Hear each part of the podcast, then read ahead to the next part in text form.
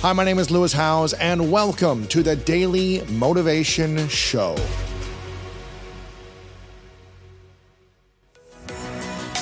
I firmly believe that taking charge of your mindset allows you to be in the driver's seat of your life and unlock your potential. And that's why I'm thrilled to share that my new book is out right now. It's called The Greatness Mindset. In it, you'll learn how to build a plan for greatness through powerful exercises and toolkits designed to propel your life forward. This is the book that I wish I had 20 years ago. It's everything I've learned in the last decade with the research and the science to help you unlock your mind. Make sure to go to lewishowes.com slash 2023 mindset to pick up your copy of my book, The Greatness Mindset, today. Your, your question is, well, to what degree is adversity character building? And the answer to that is plenty.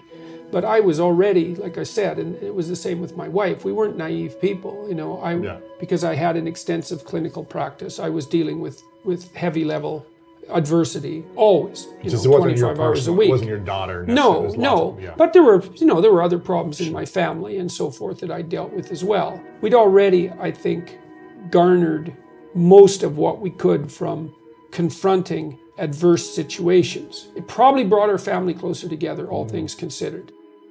I saw the same thing happen when my wife's mother died. Died. Uh, she died of uh, prefrontal dementia, and she she developed it quite young. About it started to really manifest itself in her early 50s, and she died when she was 70, and she fell apart over you know 18 years, and she was very physically healthy. Um, and her husband, who was quite the man about town when he was a young guy, real extrovert, he was a real character in our hometown. He took care of her so well it was absolutely jaw-dropping. Wow. Every time she slipped, he'd step up to the plate, and he he took care of her until he couldn't lift her out of her chair anymore. And he was getting old too. And so she wasn't in an old age home for very long. And then we were around when she died, um, you know, over the couple of days just before her death. And her family, her, her sister is a palliative care nurse, her other sister's a pharmacist, and Tammy's had the experiences that I already described. And then her father really stepped up to the plate. So the whole family gathered around for that, and they acted impeccably throughout it, I would say. They took care of their mother very carefully while she was dying. And they pulled together. And one of the consequences of that, which was so interesting, is that although their mother died and that was a terrible loss, their bonds that connected them, all of them, strengthened to the point where I would say that was almost compensation for the loss of their mother. Mm. So that was really interesting to see what happens even in a dire circumstance if people do what they can. Now, I'm not saying that that's going to work for every situation because I know people get cut off at the yeah. knees, and sometimes you hit a tragedy that, well, that's fatal, you know, that, that you cannot rectify. It's a real catastrophe. But it was very interesting watching that because they were alert and awake around the deathbed and they weren't fighting with each other at all. There was no familial squabbling because you can imagine right. that that would happen because everyone's stressed. And then you can just imagine how terrible that would make something that's already awful. There was none of that. They focused their attention on her. You know, they gave her water when she needed it, and they watched her, and they made they made this terrible thing the least amount of awful it could be. You guys have been through a lot. Yeah, what's it was your, a lot. Man. What's your What's your biggest fear now, moving forward in your in your own life? Oh, making a mistake at the moment because like I've been I've been the subject of so much public attention in the last two years, and like I've been in a situation where well, even things I didn't say have also almost been fatal because people take them out of context. Right. You know, and, um, but I'm my biggest fear has been that I do something careless and mm. and that there are like Big serious consequences. cascading consequences to you feel like yeah. you've done something careless or well everyone's done something careless. Right. You know but i've been pretty careful. I mean i was fortunate. So when this political scandal blew up around me in, in canada when i opposed some legislation that i thought was reprehensibly constructed the radicals on the left in particular came after me hard. And you know i suppose there was some degree of, of that was understandable to some degree because if you stand up against something if you stand up against the radical right well maybe you're a communist. mm. Mm. might not probably not because you don't have to be a communist to not like the radical right but if you stand up against the radical left, well, maybe you're a Nazi. Well, probably not, but you might be.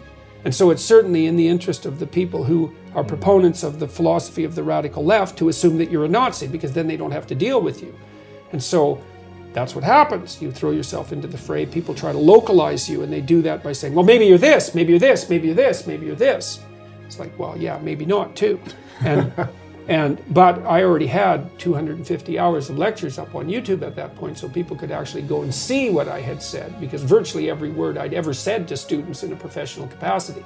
Not not every word, because right, I didn't right. tape every lecture, sure. but I taped multiple years of lectures. And so people went over those with a fine-tooth comb trying to find out if there's anything, anything. I'd ever said that was and they couldn't find anything. And that was because I've been very careful with what I say. Um, 25, I started paying attention to what I was saying and not and trying very hard not to say things that something in me objected to.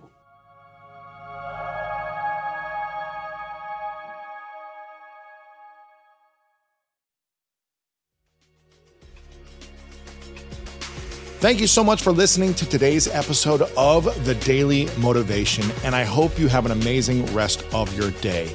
If you enjoyed this episode, make sure to click the link in the description. That will take you to the full episode of our main podcast on the School of Greatness. And if you are loving The Daily Motivation, please follow us over on Apple Podcasts and Spotify and leave us a review over on Apple Podcasts right now.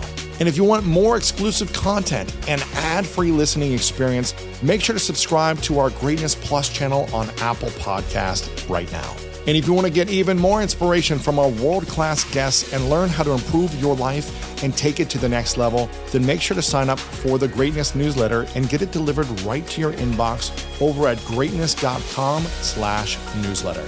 Again, have an amazing day, and I'll see you tomorrow with another episode of the Daily Motivation Show.